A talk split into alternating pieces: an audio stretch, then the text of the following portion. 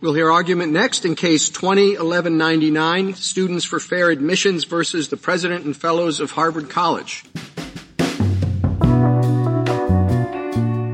Hey everyone, this is Leon from Fiasco and Prologue Projects. On this episode of 5 to 4, Peter, Rhiannon, and Michael are talking about Students for Fair Admissions v. President and Fellows of Harvard College. This is a case from the court's most recent term and it completes a mission that conservatives have been on since the advent of affirmative action. Breaking news from the Supreme Court the court has just issued a landmark ruling on affirmative action, officially ending the practice in college admissions processes. Colleges and universities will no longer be permitted to take race into account when reviewing the college applications.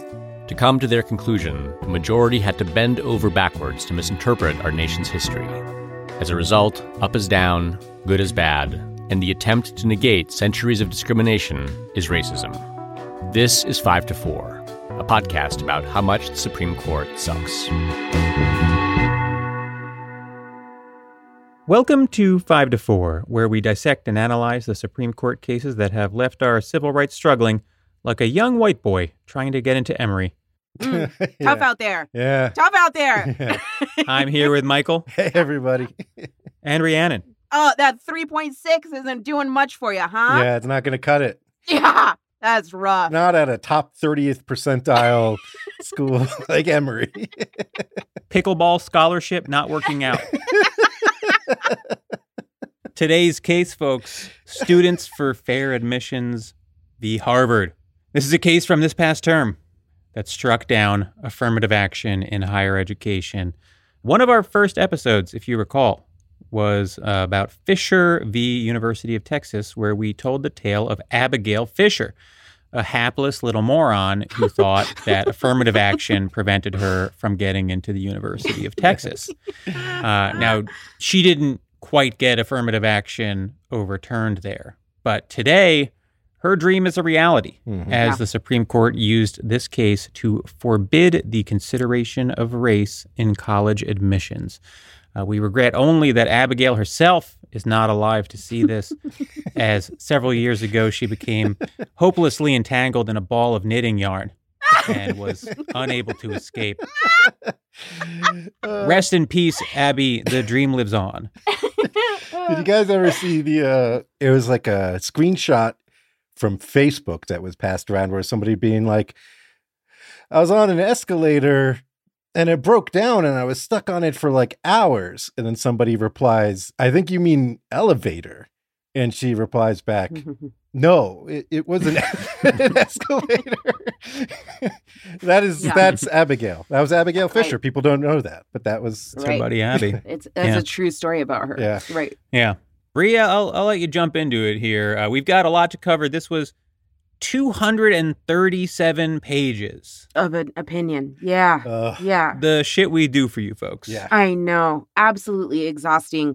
Absolute bullshit from top to bottom on the majority in these concurrences here. mhm. Let's jump into the story. What brought this awful pair of cases? This is actually two cases consolidated into one. There's a case against Harvard College, there's a case against UNC, the University of North Carolina. Harvard's a private school, of course, UNC is a public school. So the challengers to affirmative action were attacking on on both of these fronts, right? Mhm. So there's a long history of the legality and the constitutionality of affirmative action at the Supreme Court that you really do have to understand to understand how we got here.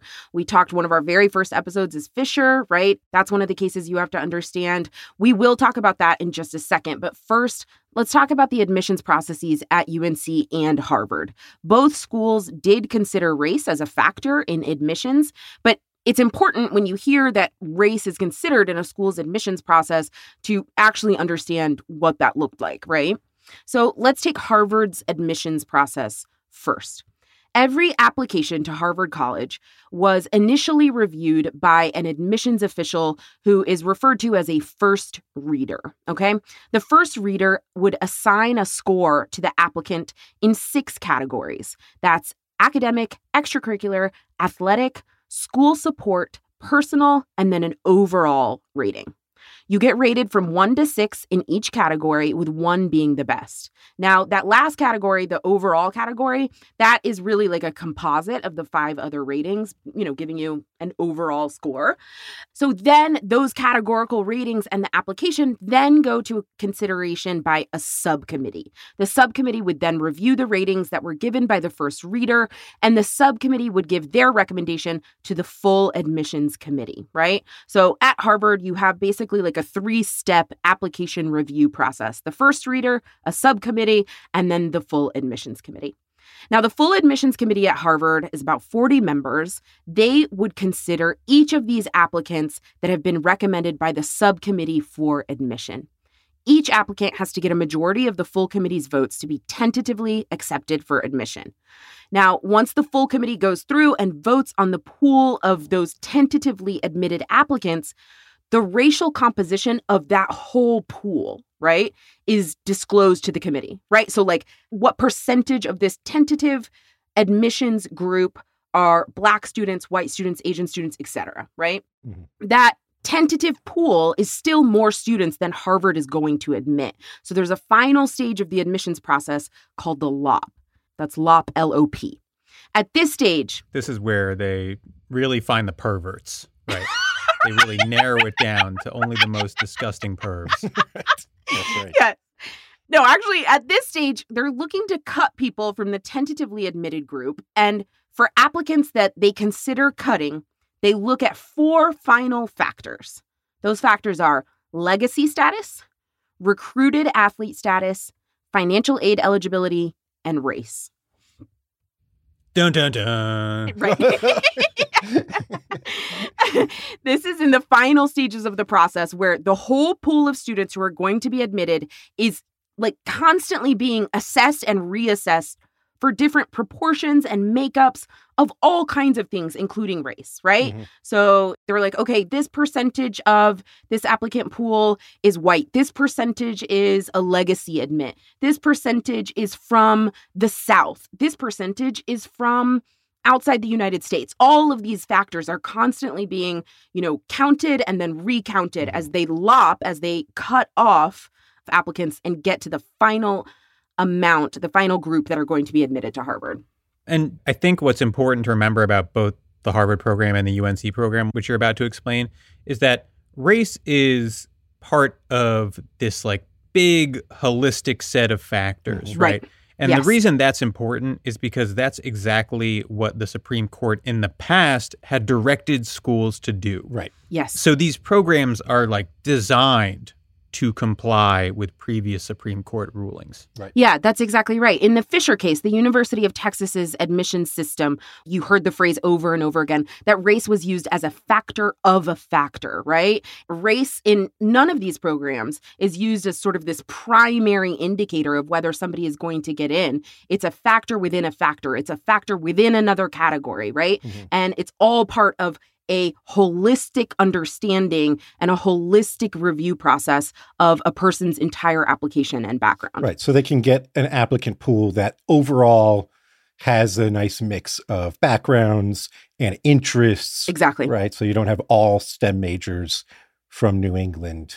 Right. Named Bryce. right, exactly. so, yes, in these final stages, all kinds of things are being considered, including race at Harvard.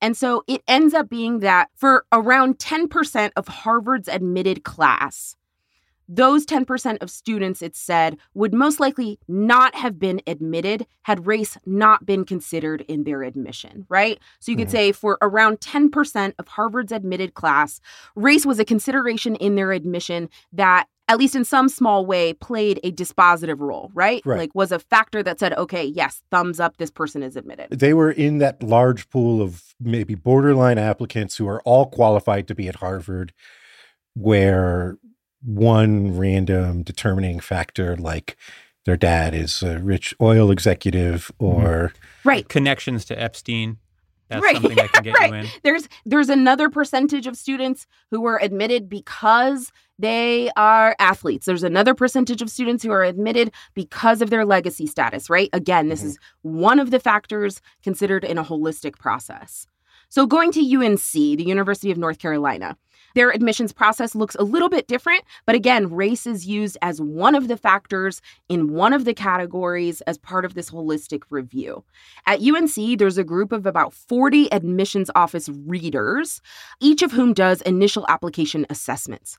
So readers consider race and ethnicity as one factor in that review, along with academic performance and academic rigor, you know, standardized test scores, extracurriculars, essays, and of course, personal factors and personal background stuff.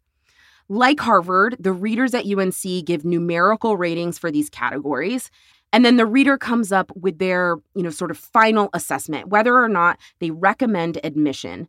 And in making that decision, they can give a sort of plus to an individual candidate based on their race, right? Then an admissions committee reviews those recommendations from the initial readers. They look over the category ratings that the reader gave. They also look over general academic stats like GPA. And the admissions committee also reviews the applicant's status as a North Carolina resident, as again, a legacy, or as a special recruit. So that's the committee that gives the final decision to approve or reject the recommendation of the reader. And in that final decision, again, they can consider the applicant's race. So these are the admissions processes that are being challenged here. And the plaintiffs, who is challenging this? This organization should sound familiar to listeners. In fact, it's the very same organization that brought the Fisher case in 2016 against the University of Texas's admissions policy.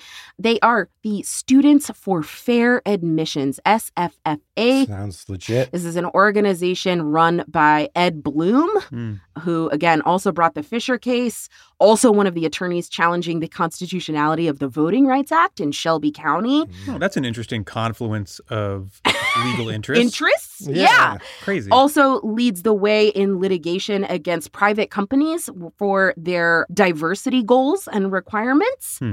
Just another coincidental Right. interest of his. Yeah, that's My exactly right. My man just likes fairness. Yeah. He's one of the chief fairness lawyers in the United That's States. right. What Students for Fair Admissions are arguing here is a couple of different things. There's, of course, the tried and true argument that similarly situated white people, white applicants, are not getting admitted to these schools because a student of color is getting admitted because of their race, right? Mhm. But there's also a claim made on behalf of Asian American applicants to Harvard that the race based considerations in the admissions process there hurt not just white applicants, but Asian applicants as well. Mhm. So remember, in the Harvard admissions process, applicants are given a numerical score in different categories, you know, including academic, extracurricular, and personal categories, etc. So Students for Fair Admissions is saying that the data shows that Asian American applicants to Harvard consistently get rated lower in the personal categories for Mhm. factors like courage and personality, right? Mhm. So the argument there is that race is being considered and it's hurting those applicants, not helping them, right? We'll talk in a bit about why that is a bad faith argument that Students for Fair Admissions does not give a fuck about Asian applicants No. to No. colleges. But it's also interesting because it's largely ignored by the court. as Yes. One of Yeah. several arguments that is ignored by the court. Yeah. You know, this is two cases, one against UNC, one against Harvard. UNC is a public school, so the Constitution applies to it. It's a matter of whether they violate the Equal Protection Clause. But then Harvard is a private school, and the question is about Title VI, uh, because Harvard receives federal funding, and Title VI says you can't discriminate on race if you receive federal funding. Mhm. So, two theoretically different standards here, but the court just merges them into one analysis, one consolidated opinion, yeah. and sort of does away with that distinction in a footnote, being like, actually, we think the equal protection analysis applies to both Right. in function. And then you have this sort of Asian American student angle, which a lot of people thought introduced a lot of different possibilities for how the court might handle this, might dispose Mhm. of this. But instead, they just sort of Ignored it. ignored it. It's sort of on the periphery the whole time. It's it's Yeah. they just Yeah. sort of do what they want to do here. Right. Yeah, and it's worth noting since you know it's not really addressed by the majority that like the personal ratings in Harvard, it's not like oh, these are the vibes we're getting from the kids, like a rating for the admissions office. It's that's derived from things like teacher recommendations, Mhm. and Uh, guidance counselor. guidance counselor. And so there's some reason to believe that Asian American applicants are doing poorly on this because it's like a, a racist input, right? That Right. teachers are like not connecting with kids and not seeing kids in their individual selves if they're of Asian descent and giving them lackluster letters of rec. Right. And that's harming And them. The irony, of course, being that the other racist input you could point to would be things that impact black applicants more. Of course. But this entire project is about ignoring those racist inputs. That's right. Anyway, let's not get ahead of ourselves. Uh, let's talk about legal history here. Uh, there are a few cases that serve as precedent. For the most part, they all get functionally overturned by this case, though it's worth noting that the court does not admit that it's overturning them. Right. The concurrences are less shy. But Yeah, Clarence Thomas says, "Yeah, no, we're overturning them." But Right. um, John Roberts is like, "No, me overturn a case? No."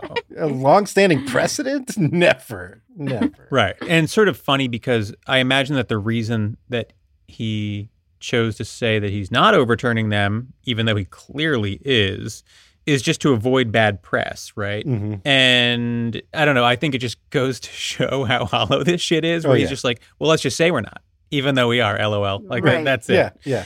Anyway, so in 1978, there was a case called Regents of the University of California v. Bakke, where the court said that you cannot have racial quotas in admissions, but affirmative action is constitutional in some contexts.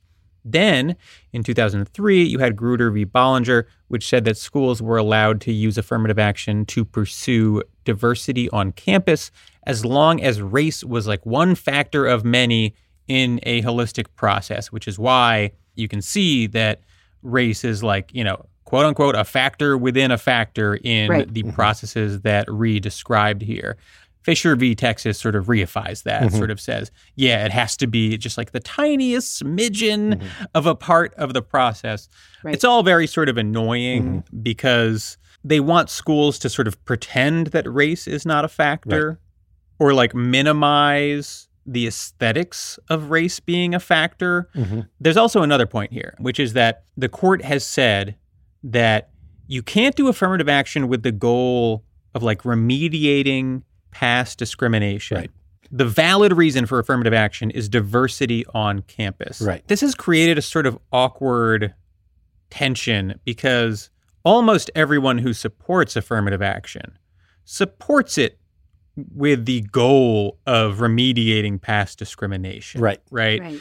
And the court has said, no, you can't do that. And that has created a thing where, like, no one's really being honest. Right. And this is something we talked about way back in Fisher, too, where you have a situation where these schools are clearly interested in remediating past discrimination, but they can't say that. They have to talk about diversity on campus. Right. And so everyone is sort of bullshitting, right? It's just layers and layers of bullshit. everyone Yeah. is sort of being dishonest about what they actually want. Right. So, there are several arguments and issues swirling around as we get into the opinion, but the fundamental question is whether schools are allowed to consider race as a factor in admissions, even a tiny little baby factor. Right. And the court, of course, says no.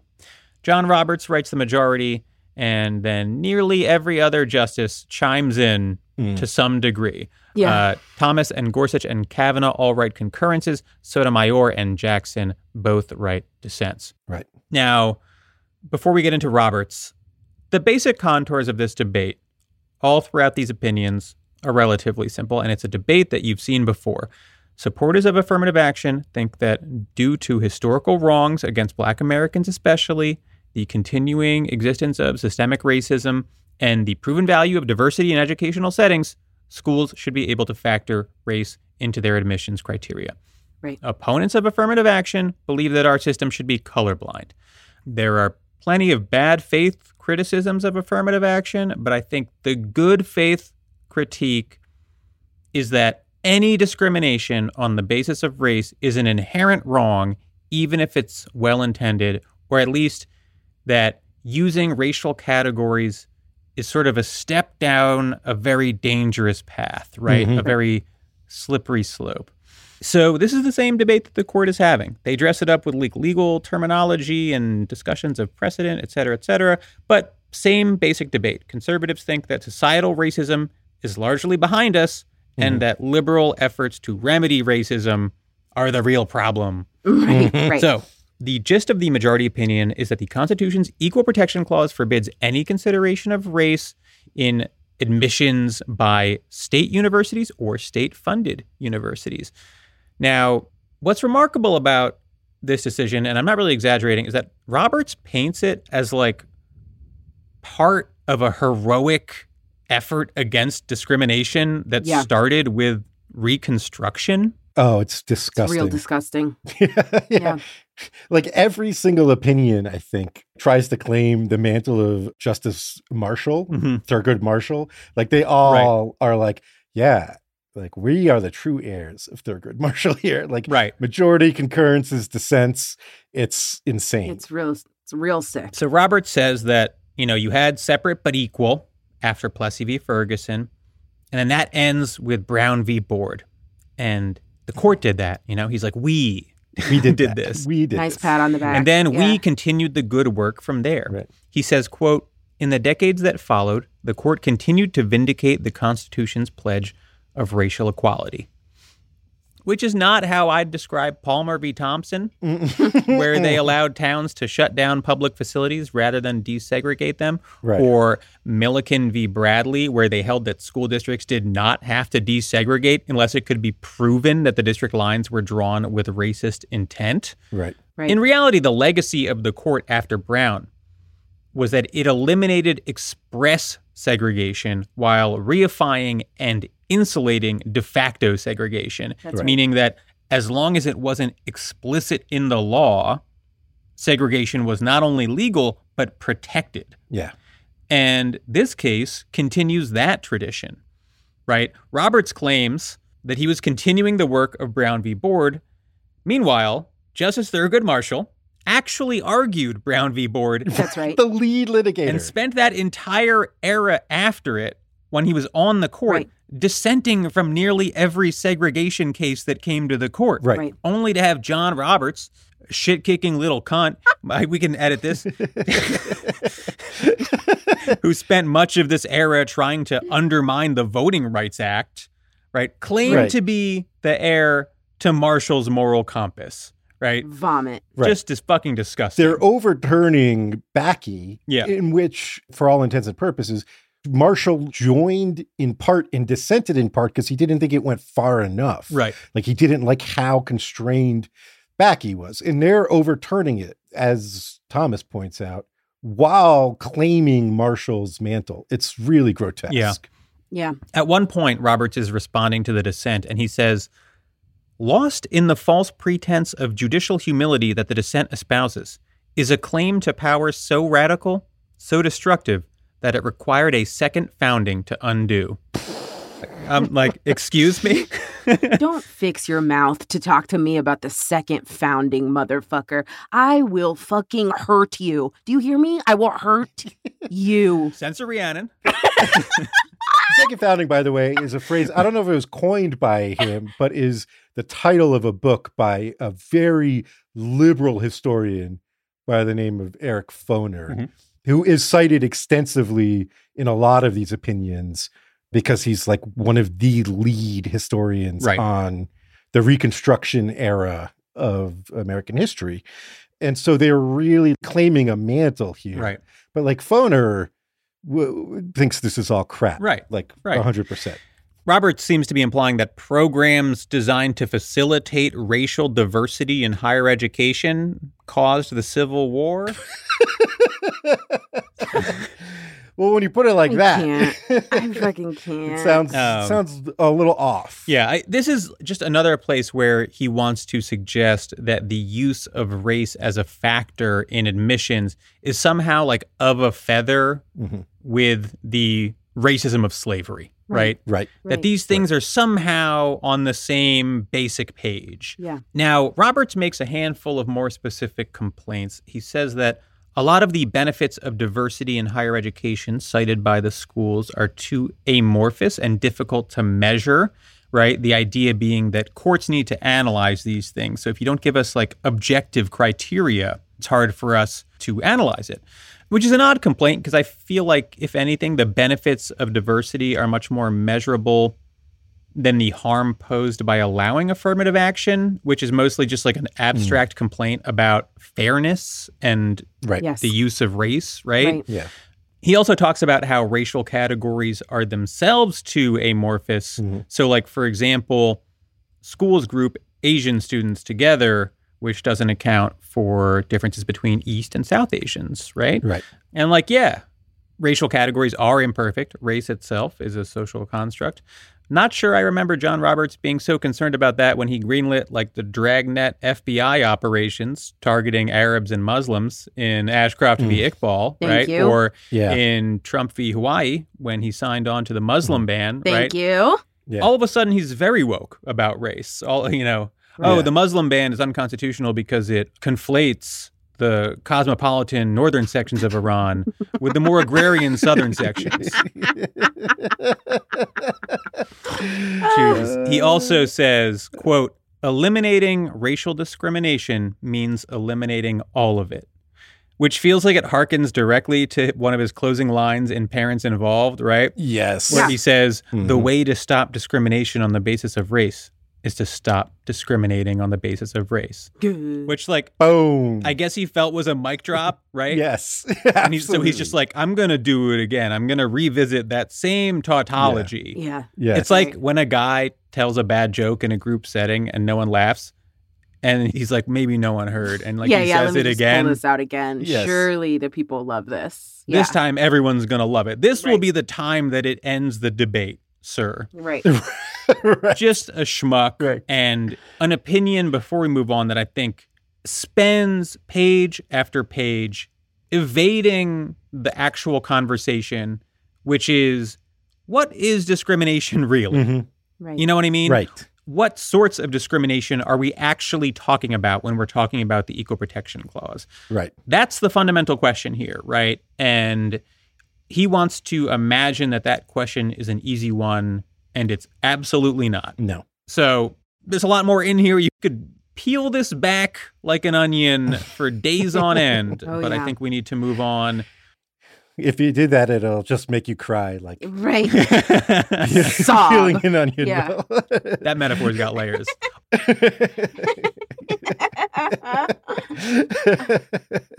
So we should move Uh. on to a very disturbing piece of American literature. yes. yeah.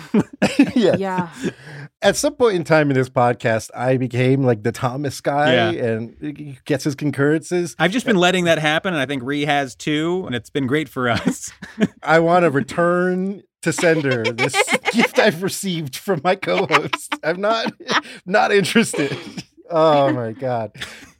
Okay. So Thomas writes a brutal 60 page concurrence, longer than the majority opinion, where he sets out his own sort of history of race relations in the United States and our legal jurisprudence and laws around it. His history is demented, to say the least. yeah. I don't want to summarize 60 pages of argument. So I'm going to just go through some things that I think are like really high level points he tries to make. So he says this is an originalist defense of their decision here to end affirmative action. and he wants to say this case that came shortly after the passage of the 14th Amendment, known in legal circles as the slaughterhouse cases, is sort of our best insight into what the 14th Amendment means. The slaughterhouse cases, he says, portrayed this very colorblind view of the Constitution where no race can be favored over another regardless, right? This isn't about helping freed former slaves. This is about equality, color blindness. And he says things went awry later in infamous cases like Plessy v. Ferguson, which helped create Jim Crow and segregation. Right. Separate but equal. He cites Eric Foner, as I mentioned. He cites Akhil Amar, a well respected centrist Yale law prof. So I just want to mention what both those guys think of the slaughterhouse cases. Mm-hmm. Amar says virtually no serious modern scholar, left, right, and center, thinks that the decision is a plausible reading of the 14th Amendment. And Foner says the court's study distinction between the privileges deriving from state and national citizenship should have been seriously doubted by anyone who read the congressional debates of the 1860s. The slaughterhouse cases, as I learned them, were the start of the gutting of the 14th Amendment. Yeah. That's right.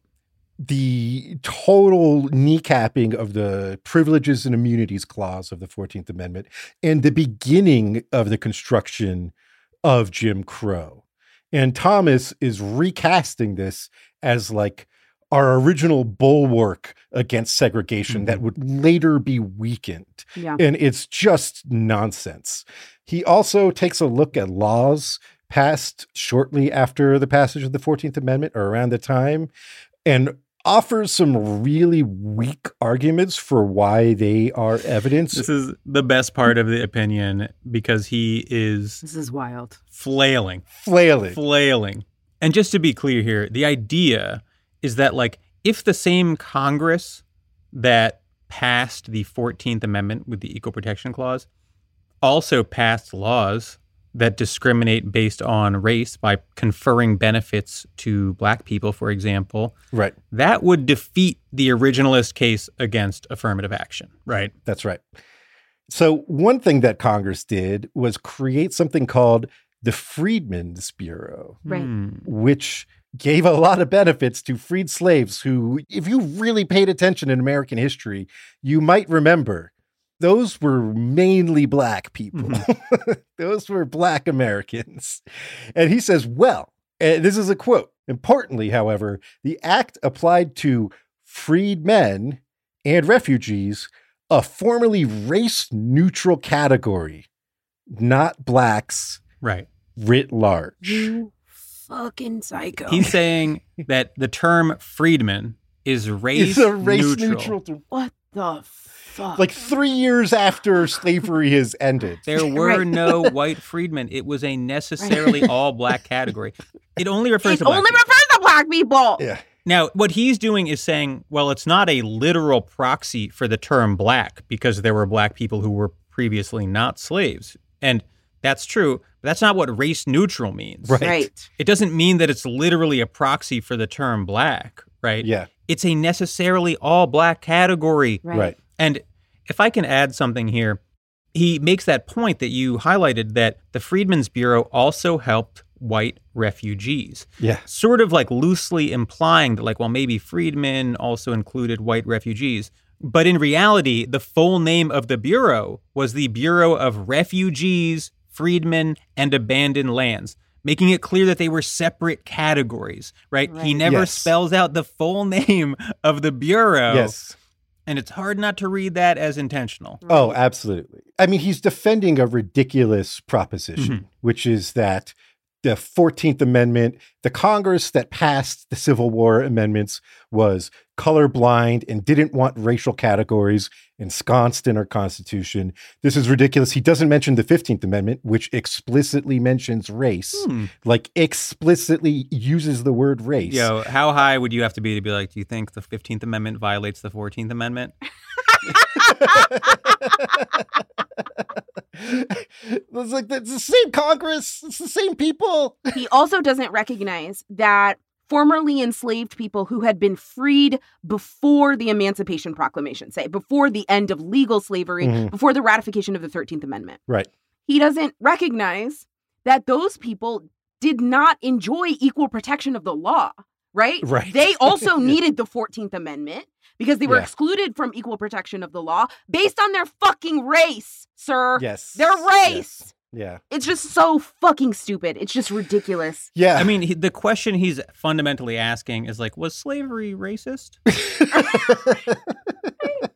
Was that a race based oppression? Uh, So there were various statutes that classified expressly based on race from the time that the 14th Amendment was passed. And he's like addressing them one by one, right? Mhm. And like for each one, he just makes up an excuse for why it was not the same. yes. Yes. And my absolute favorite is a law from 1867 that provided money for, quote, freedmen or destitute colored people in Washington, D.C. Yeah. Now, there's really just no way out of this one for Thomas, right? Right. Trying to make this originalist case that the people who wrote the 14th Amendment thought it was forbidden to use racial categories, right? Yes. But here they are using one. And Right. not just that, but clearly conferring an entitlement on a specific race. Right. And what he says is like, well, at the time, many former slaves lived in these shanty towns in DC, right? Yes. yes. And quote, Congress thus may have enacted the measure not because of race, but rather to address a special problem in shanty towns in the district where blacks lived. Mm. What? Okay.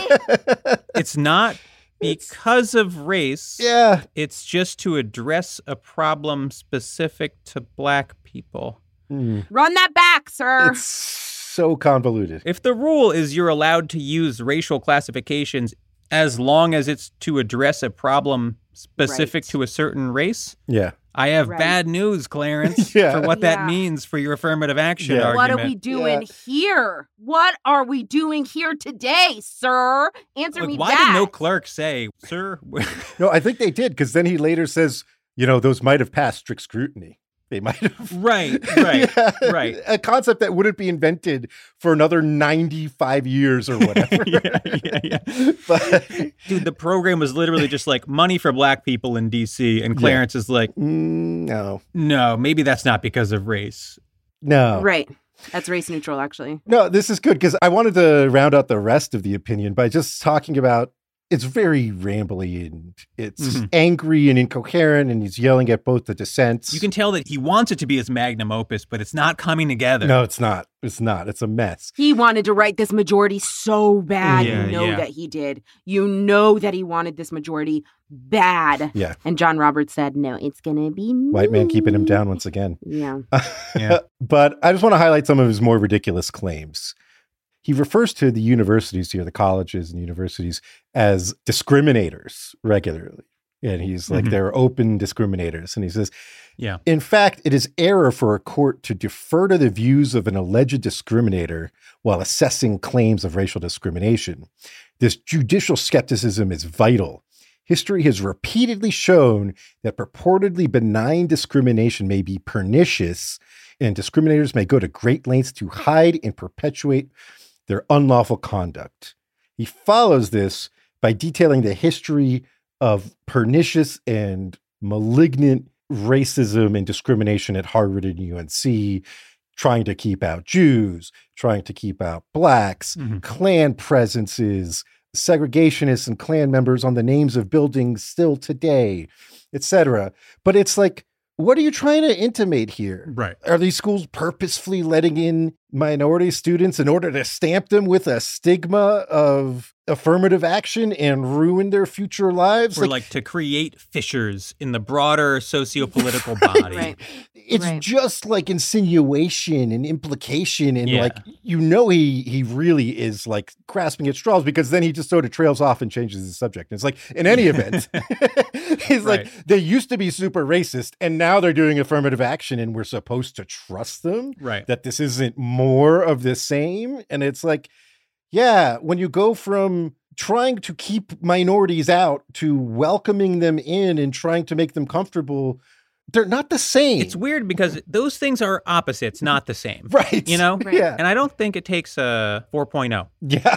to figure that Right. out. yeah. Put it that way. Right. Even Bryce could get that. I bet our girl Abby would agree. yeah. Yeah. R.I.P. He says again, taking aim at the university's arguments for the benefits of race based solutions have proved pernicious in segregationist circles. Bro, segregationists are still around. And let me tell you what they think about affirmative action. Right. they fucking hate it. They hate it. like they do not like it. Affirmative action is just a part of integration, which is literally the policy response to segregation. Right. It's like, what are you talking about? It's so funny that they have like crafted a narrative where this is not part of the integration project. Right. Like, which it so obviously is. Right. This is part of the process of integrating schools post segregation. And eventually the court just like put their foot down and was like, actually, this is segregation somehow. Right. Yes. Right. Well, Thomas, if you're like, well, how does he get there? He Mhm. does suggest that these schools are, in essence, segregationists because once they bring minorities on campus, they go to great lengths to then segregate their campuses. And at first, I was very confused by this portion of it. I wasn't quite understanding what he was getting at until I read the dissents and I realized what he's talking about is affinity groups Right. Mm. like black student organizations. Equating that to segregation is offensive. Like, look, my mom is Cuban. When I was at Dartmouth, the doula or whatever, the Dartmouth undergraduate Latin student Yeah. organization or whatever it was called, I don't remember. They used to send me little emails every fucking week about meetings. I never went to one. I didn't really care. That's not the same as segregation. That's not the same as a whites only bathroom. That's not the same as forbidding me from attending the school because my mom is Cuban. Like, what the fuck are you talking about? Right. To say nothing of the fact that just about every college campus in this country has white affinity groups. They're called fraternities and sororities. like those have existed forever and are integral parts of like campus culture everywhere. So like what the fuck are you talking about? It's Yeah. nuts. It's totally Go nuts. watch TikToks of like sorority girls doing chants during Rush and tell me the Klan's not still around. Oh my god. This guy. I mean, look, dude, one of the premises of our podcast is that you don't need to be an expert to grasp Supreme Court opinions, Right. and they're less complex than they seem. Mhm. Thomas on affirmative action, I think, is the rare exception. You need a PhD in psychology to even begin to understand what is going on here. Yes. Yeah. This is a man so unwilling to admit that he's been helped, so Yes. like deeply terrified that he does not deserve the obscene wealth and power that he has accrued, Mhm. that he built an entire constitution to protect himself. It is Yeah. fragile ego. And you now live under Right. it. right. Right. And I think this is one of the reasons why he's so angry at Sotomayor and Jackson, right? Mhm. Because they are two obviously brilliant women, right? Like only the biggest hacks on the right deny that they're like talented and intelligent. And I think like the conservatives respect them, but they're not ashamed that they were helped by affirmative action Right. they don't feel a stigma and i think that fucking burns him up because he Yeah. does and he hates people thinking it was good and they're fine and they think other people should be helped like the idea that he isn't like supremely deserving here that he didn't earn every inch and that anybody would doubt his qualifications because he might be like an affirmative action hire like drives him nuts like absolutely nuts it like really gets him at his core Yeah. like at his core You can sense his irritation with Jackson oh yeah in the opinion. oh, it's I would call it vitriolic. Yeah. He is spitting bile yes at Ketanji Brown Jackson in Mhm. this concurrence. I think the whole concurrence is written as a response to her Yeah. dissent. Yeah. That's how it comes across, right? yeah Yeah. and so like one last point i want to make about thomas's resentments here you know there's been a lot of energy and thought put into his brand of conservatism his brand of like reactionary thought whether he has like a black nationalist tradition and all sorts of stuff but like being possessed of the belief that you alone are responsible for your successes you don't owe anyone anything and hating anyone who suggests you might and that we might want to extend similar help to others is like core generic white guy conservatism, right? There's nothing Mhm. special here.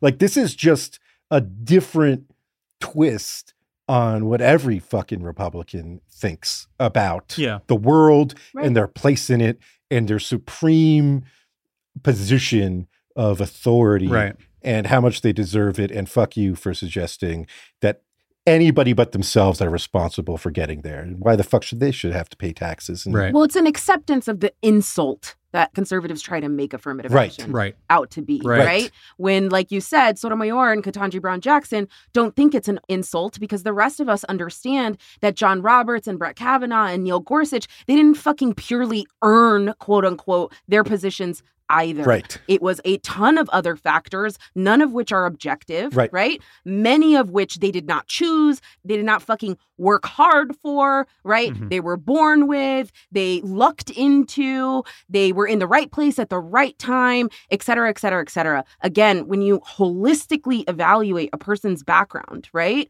When you holistically evaluate who a person is, what they have gone through in their life, and you use race as one of those factors, one of those considerations, it is not an insult. Thomas has accepted what conservatives say about affirmative action that that consideration is insulting. Right. Mhm. He's demeaned by it. Right. That maybe affirmative action played a role in his life. He accepts that it's an insult, and so he's offended by Right. it, and he wants everybody else to be offended by it Yep. too. That's right. Yeah. Before we continue, it took a lot out of me. I, I need to want to refresh my drink. I'm I'm drinking through this episode. Get ready because we'll be talking about the concurrences from Gorsuch and Kavanaugh. yes. The good stuff. We are back. All right, let's talk about the Gorsuch and Kavanaugh concurrences, at least briefly. Gorsuch's is fairly technical. Remember, UNC is public and Harvard is private, and that should be two distinct analyses, but Roberts just collapses them into one Mhm. And then drops a footnote being like, yeah, we did this. and Gorsuch is sort of like, hey, I agree with the outcome, but these should really be two separate analyses. Mhm. We should be doing a full Title VI analysis for Harvard, blah, blah, blah. Doesn't lead him to a different place, just sort of a technical point. Yeah. Kavanaugh, on the other hand, files a classic Cav concurrence. Here he goes again. This silly fucking clown. Mhm. Yeah. This is a phenomenon we first talked about a couple years back. I think we first touched Yeah. on this. Yeah. But Kavanaugh likes to contribute a concurrence that adds nothing substantively, No. but just sort of like rearticulates the majority opinion. Yeah. And also sometimes maybe just like frames it a little nicer, Mhm. right? Like with Dobbs, he was like, We're not outlawing abortion. We're Yeah. just returning it to the states. And it's like, yeah, sure. That no Right. no one needed to be told that, Brad. yeah, yeah, yeah. This is like writing an essay for philosophy 101, Yeah, right? yeah. It's you read a book and the author says something that you'd like to say, and so you just say the same thing, Right. right? It you don't have a new argument here. Right, You're just regurgitating what everybody else yeah. said. He just wants to add his own thoughts, right? We call it the Me Too concurrence. Right. Definitely no double meanings there. Right. Google Brett Kavanaugh Me Too for more information. So, like here, he says, look, racial disparities still exist. It's just that affirmative action is not the proper vehicle for addressing them. The proper vehicle is civil rights laws. Uh, he says, quote, federal and Which you don't fucking believe in either. you stupid piece of shit. Uh, he says federal and state civil rights laws serve to deter and provide remedies for current acts of racial discrimination. Note he is purposefully ruling out remedies for past discrimination, right? He Mhm. says current acts of discrimination. Right. Anyway, I don't think it should be legal to add a concurrence like this when there are already over 200 pages of opinions. fucked. I think that should be Right. illegal. It's not right. Yeah, It's time Yeah. for a, a new amendment, one that makes that unconstitutional. yeah. No Kavanaugh concurrences. How about that? Yeah. Let's put that. Because. Kavanaugh doesn't get the right opinions anymore. Yeah. he just gets to vote, and that's it. All right. Well, we have reached the part of the case where some justices finally have some good things to say, some powerful things to Mhm. say. Of course, you're only going to find that in the dissents. That's right. Justices Sotomayor and Ketanji Brown Jackson both write dissents. Talking about Jackson's first, the theme throughout the majority and the concurrences is affirmative action is unfair, right? And so she kind of takes that, the claim that it's unfair, and just completely eviscerates, just completely breaks that Mhm. down. It's history, it's jurisprudence, it's legal, it's historical, it's social, it's all of it. Early in her dissent, she says, quote, Students for Fair Admissions has maintained both subtly and overtly that it is unfair for a college's admissions process to consider race as one factor in a holistic review of its applicants. This contention blinks both history and reality in ways too numerous to count. But the response is simple. Our country has never been colorblind.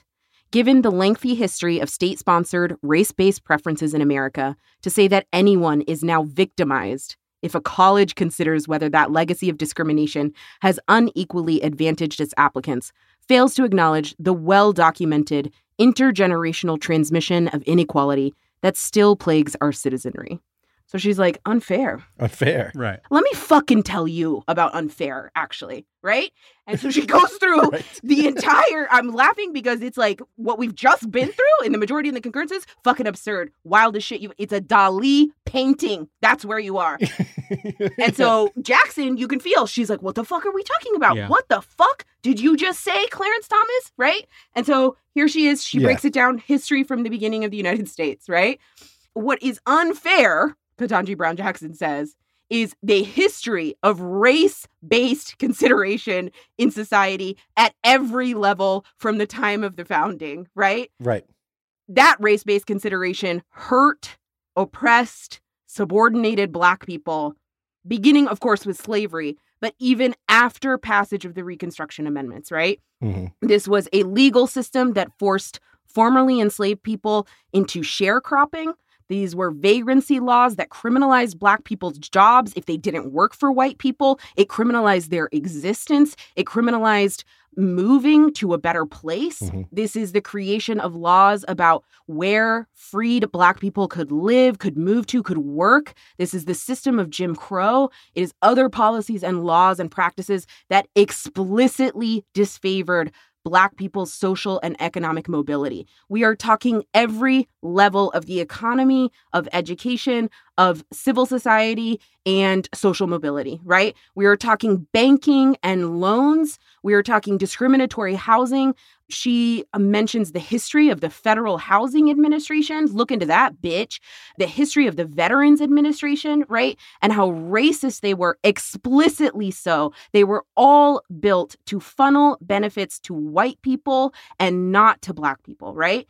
After going through all of this list, she's like, this is just illustrative. This isn't even exhaustive. There's a million, fifty, eleven thousand billion more examples of this shit in every aspect of our law from the beginning. You stupid, ugly monsters, right? Right. She says, quote, for present purposes, it is significant that, in so excluding Black people, government policies affirmatively operated, one could say affirmatively acted, to dole out preferences to those who, if nothing else, were not Black. Those past preferences carried forward and are reinforced today by, among other things, the benefits that flow to homeowners and to the holders of other forms of capital that are hard to obtain unless one already has assets. She goes through congressional history, right? Legislation passed in the 20th century that is protective of workers, retirees, families. They were all designed to actually provide benefits for white people and not black people, right? Black people were excluded from mortgages and home buying. They were excluded from the consumer credit market, on and on and on. Until today, what you have is persistent inequality based on what? On race, right? And of course, you see it mm-hmm. in higher education. She goes into details and stats about that, right? A lower percentage of Black high school graduates go to college than their white counterparts. A lower percentage of Black college students graduate from college. Black students who do graduate from college find themselves in twice as much student debt as white graduates because you're talking about the poverty level that they entered college with to begin with, right? Workplace gaps, health gaps, on and on. So don't say there can be no constitutional consideration of race, right? When every layer of the system there was built in consideration of race. Yeah. Right? It's disingenuous. Your claim of unfairness is hollow, it's weak, it's malicious, it's really disgusting.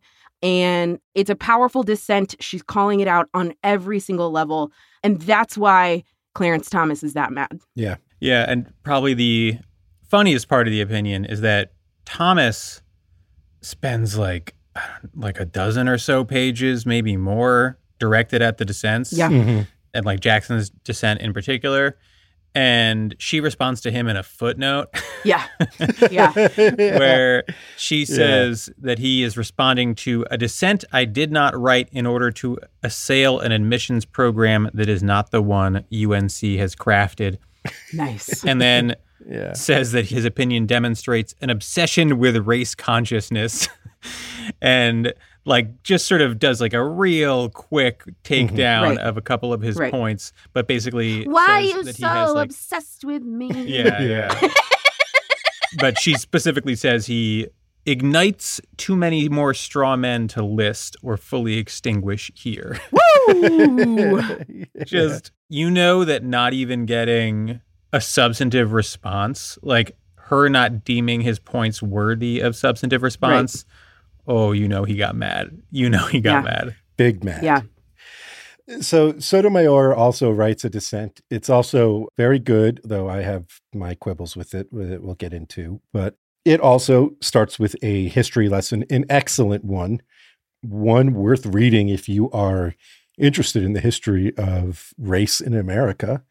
She properly understands that the beginning of Jim Crow started almost immediately after the passage of the Civil War amendments, doesn't like delay it recharacterizes and reframes color blindness in this way, like Thomas's obsession with color blindness as echoing more uh, the slaughterhouse cases and segregationists than what he thinks it's supposed to echo.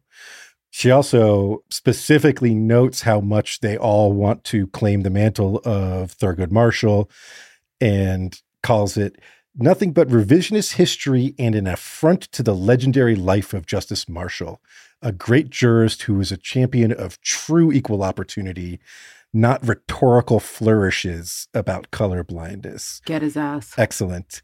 She goes at the court, the majority for a lot of things. She points out they do their own fact finding, which is like not what the Supreme Court's supposed to be doing, Mhm. ignores the lower courts. She points out that a lot of the arguments that you find in, in the majority and concurrences were arguments that you can find in the dissents in Grutter and Bakke and says, you know, Mhm, mhm. lost arguments are not grounds to overrule a case. Right. She points out that the court has in the past permitted the consideration of people's race in certain law enforcement decisions, like at the Mhm. border Mhm. and in traffic stops. So she says, you know, the result of today's decision is that a person's skin color may play a role in assessing individualized suspicion to justify a stop and frisk, to justify a stop at the border, et cetera.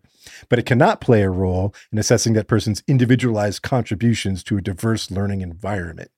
That indefensible reading of the Constitution is not grounded in law and subverts the 14th Amendment's guarantee of equal protection. Yeah. But really, her main idea that I felt like I came to on my own as I was reading the first half of her opinion and then realized, no, she just like led me to water. and then Mhm. as I got to the second half, I was like, no, that's just the point of her opinion is that like really what we're talking about here is that even after the civil rights movement, there have been big efforts to recreate de facto segregation, right? The construction of the suburbs, and then when those started getting integrated, the exurbs, separate school districts with local taxation, construction of highways to facilitate people moving to all white neighborhoods, the hollowing out of inner cities, the ghettoizing of inner cities, the gutting of social services, on and on and on. Things we've talked about at length in this podcast. These people went to all these efforts to recreate a segregated society, and it pisses them off when then colleges go and say, well, we're just going to go and make a point of taking some of these underrepresented and underserved populations. They're like, no, we spent 50 years creating an unequal society. Right. We should have Right. front of the line here at Harvard and here at UNC. Right. And she says the majority's true objection appears to be that a limited use of race in college admissions does, in fact, achieve what it is designed to achieve. That helps equalize opportunity and advances respondents' objectives by increasing the number of underrepresented racial minorities on college campuses. And that's what pisses them off. Right. Yep. They want fewer Black and Latino people on campuses, like Right. in higher education and in society in general. They've spent a ton of political capital and money and effort over generations to ensure that. And this is, you know, in their way. Yeah. Right. What's the point of spending all that money on Brockton squash lessons Right. if someone can get the same benefit just by being Hispanic? That's right. That's right. it is a rosy or optimistic opinion. She ends it by saying, despite this court's unjustified exercise of power, the opinion today will serve only to highlight the court's own impotence in the face of an America whose cries for equality resound. I don't necessarily disagree with her on that point, but I think I would like a little more from her on the mechanism by which those cries can be turned into policy. Mhm. You know, in other opinions, she's written very positively about the role social movements play in changing the law. And I think that was missing here. The only other quibble I have with this opinion, which is excellent, I want to be clear, is there is a bit of like valorization of diversity as an educational goal post Bakke, which was the case that basically said diversity is a compelling interest that can justify racial discrimination in the education context. And it's not that I am against diversity. I think it's great. And I think a lot of her describing its benefits are true. But I wish there was a little more on the point that she does make that Marshall and a lot of civil rights leaders did not think that was enough, Mhm. did not think that diversity was the only reason for affirmative action, and wanted something broader and better. Right. Or like maybe more to the point, why do we need affirmative diversity action, right? In just about every case, it's because of inequity that pre-exists, Yeah. right? Inequity that results from historic discrimination, et cetera, right? You can't separate these two things and you can't talk about diversity like you're doing fucking HR shit, right? We're talking about the structure of society down to its bones. We're talking about the process and project of desegregation. Right. Yeah. And I mean, I get it. I get she's trying to like frame her argument as like we are the heirs of Bakke and Grutter and Brown v. Mm-hmm. Board and all these cases. And so she's confining herself to that. But I would like the liberals to think bigger, especially when you're in a 6 3 dissent here, right? Yeah. You lost big. Like you can be ambitious, right? Yeah. You can think bigger. No one cites Milliken. Right. You know, no one cites Palmer v. Thompson. You know, they don't talk about the court's role in impeding desegregation. Right. Yeah, I Right. think this leads me to like the broader takeaways I have reading a case like this, knowing over the past few years that this case is coming, right? That like when they took this case, it was like, okay, well, they're about to overturn, invalidate affirmative action, right? Yeah. And I think this is related a little bit, Michael, because ultimately the hollowness that they say diversity holds, Mhm. right? Or that diversity is not really that important. It's too opaque. What are you Yeah. talking about? That can't be a compelling government interest. Diversity. Yeah, Thomas is like, does this improve test scores? I don't see any evidence of that. Like, like, like that's the only educational goal you could have is Right. improving test scores. Like, diversity like what does that even mean right but that tone we got to that because the supreme court said right. That diversity is the only acceptable goal of affirmative Right. action is the only Right. reason you could have affirmative action right and so i just kind of like want to highlight that this has been a supreme court project since brown versus board right this has been decades in the making desegregation the desegregation that is ordered across society because of brown versus board that desegregation order doesn't work without proactive remedial measures, Mhm. including affirmative action, right? Yeah. This concept of diversity, I think it's pretty hollow. It's hollow in the jurisprudence because the Supreme Court has ruled over and over again that the 14th Amendment cannot be remedial, right? Right. So if you go back to the history of like the passage of the 14th Amendment and you just think of what the 14th Amendment Congress was contending with, right? The end of slavery. You have formerly enslaved people. What does our law say about them? And what the 14th Amendment, what the history shows, what the drafters were talking about and arguing, right, is that formerly enslaved people should have the same rights and privileges that white people enjoy across the country, period. Right. Mhm. And so, what does that then entail about the law? What does the law mean? It must mean that you can remedy all of the harm that the law caused before that, right? Mhm. That a system in- of slavery imposed on people and their families, the community, generations, right? And not just that the law caused, right? Right. Like it can also be harms that private actors cause. Absolutely. The government plays that function all the time, right? Right. If you become disabled right. or get in a car accident, right? The government will give you disability funds. You might get damages, right? Mhm. That's a function that the government regularly serves. That's exactly right. And so when a modern Supreme Court is saying all the 14th Amendment means is we can't classify people based on race, Yeah. right? It is inaccurate, it's ahistorical, and it is a modern interpretation that they're saying is true because they have repeated it over and over again since Brown v. Board of Education, right? Yeah. They have latched on to a couple of uses throughout Supreme Court history of the term colorblind, Mhm. right? Mhm. And they have decided, since the court ordered unanimously that public society must be desegregated in Brown v. Board, that actually what the 14th Amendment means is let's just not classify anybody based on race. Let's just not have racial categories in the law. Why? Because it's hollow, because it doesn't fucking do anything, because it doesn't make white people act differently. Yeah. That's why, right? So Mhm. our modern anti racism culture mirrors this jurisprudence, or at least has developed parallel to this conservative interpretation of the 14th Amendment, right? That diversity, quote unquote, in the workplace, being quote unquote respectful of a different culture, that that is the solution to racism, right? Not mm-hmm. remediation of racist economic structures that start from childhood, that start from generations back, right? In education, through college, financially, in the economy, in every level of society, right? So when you find yourself, as we do in a modern debate about racism, what racism has wrought in our society, how do we fix it? Know that the terms of this debate, the tone of this debate, the vocabulary that we're using, we have accepted the conservative terms, right? And that has been a political project since the civil rights movement to hollow out any effort at remediating racism.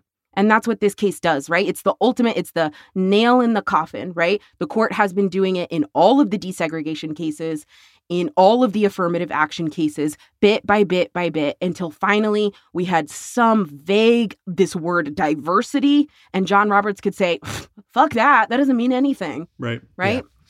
Yeah, that's why I think the only sort of remediation that the court has has basically given the green light in the racial discrimination quote unquote context is if you can prove you specifically were like the subject of government discrimination which is why I think Harvard should announce that for the next like 5 years they're they're only accepting applicants who can show that their family were the victims of redlining and watch conservatives Lose their mind. absolutely lose their mind. Yeah. Just absolutely implode. melt their brains. Yeah. I mean, there was a moment in oral argument where they were arguing about the whole Freedmen's Bureau point. Yeah. and the lawyer was making the point that Thomas did. He said, well, Freedmen is sort of race neutral. It's not referring to race in and of itself. Yeah. And then Kavanaugh was like, well, okay, what if instead of race per se, we said we were going to give privileges and admissions to the descendants of slaves? Descendants of slaves would not be race based, correct? And the lawyer was like, I, I think that's incorrect, Justice Kavanaugh. um, no, I don't. Yeah. Can't compute. Oh, wait a minute. Yeah. What? what? Yeah, Yeah. exactly. It's so flimsy, all of their arguments. Right. You know, I, I always had this sort of like thought in my head that conservatives could write a law just listing out the names of every black person in the country and being like, yeah, these people can't vote. And then if someone was like, well, it's racist, you're like, whoa, whoa, whoa. It's actually race neutral. It's just a list of names. right, right. Yeah, exactly. That's the logic that they want you to believe is sound, right? The Mhm. Right. the conservative position on this stuff has always been semantics and it's intended Mhm. as a deflection from the central issue, right? The central issue is that black Americans have been systematically separated from wealth and power in this country for hundreds of years. Mhm. Started with slavery, continued with Jim Crow and segregation, redlining and every other discriminatory practice in the mid-century on through the present day. Mass incarceration. Everything. It hasn't stopped. Yeah, I mean, and the result is a country that is plainly segregated by race across nearly every material metric, right? Black people in this Yeah. country are disproportionately poor, receive less education on average. Large segments of their populations are siloed into pockets of urban decay Mhm. that were created in the mid century and remain to this day. Research shows that prejudice against black people still exists in significant amounts in the micro, right? Like those studies that repeatedly Mm-hmm. show that resumes with blacker sounding names will be rejected at Right. much higher rates than identical resumes with whiter sounding names.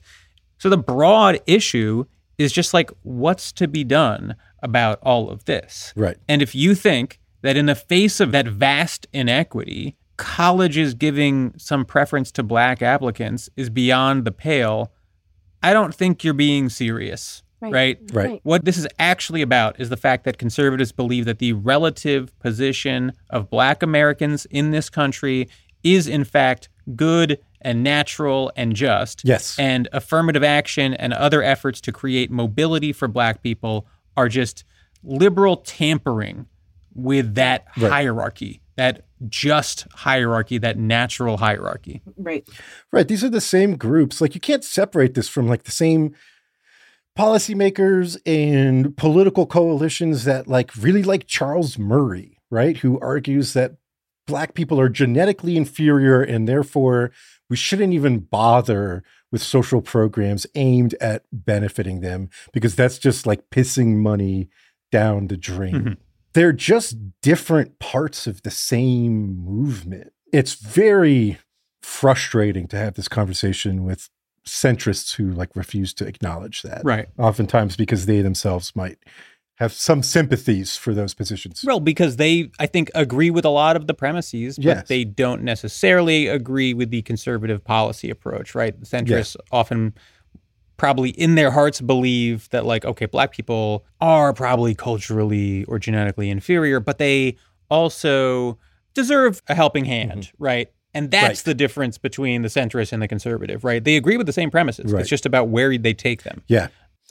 I also think like where we've ended here, not like in the episode, but socially, it makes me think of I think there's this very sort of endemic idea on the left, broadly speaking, of this country, like the liberal left, that social problems are sort of discrete issues that you can address and fix and move on from.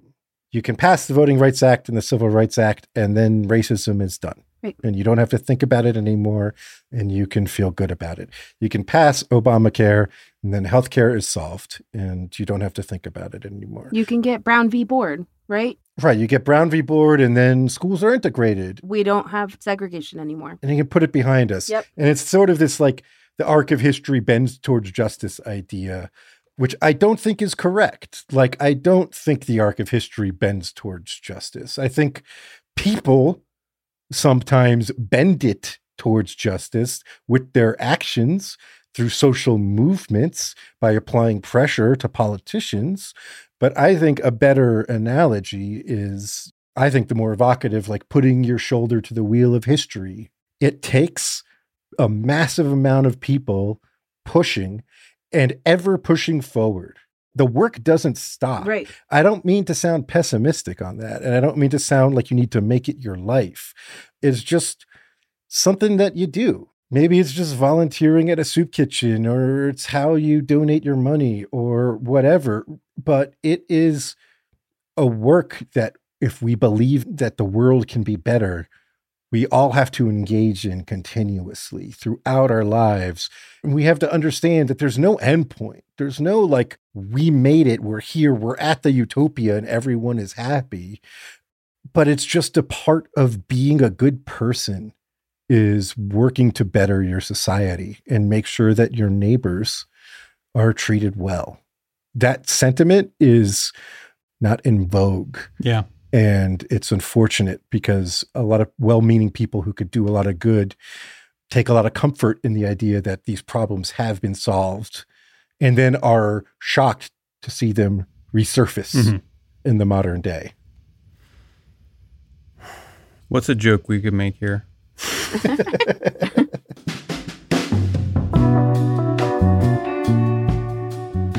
All right, folks, next week we're going to do another premium episode.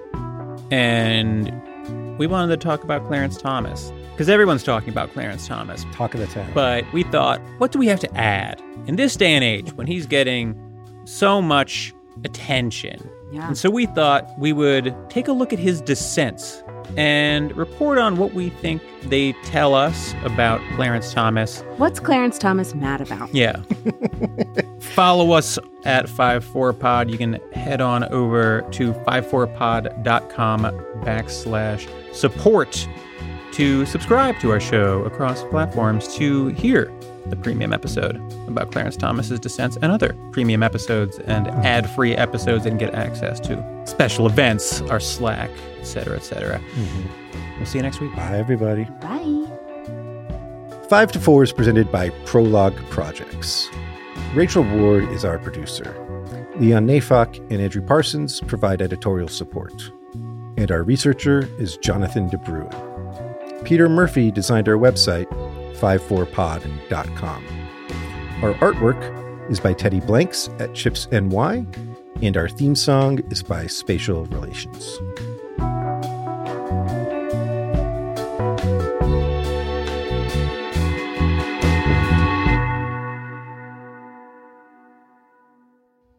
So that is coming. you can cut all this, Rachel. Yeah, this is Rachel. Leave it in. No, this, this is great. Rachel discretion.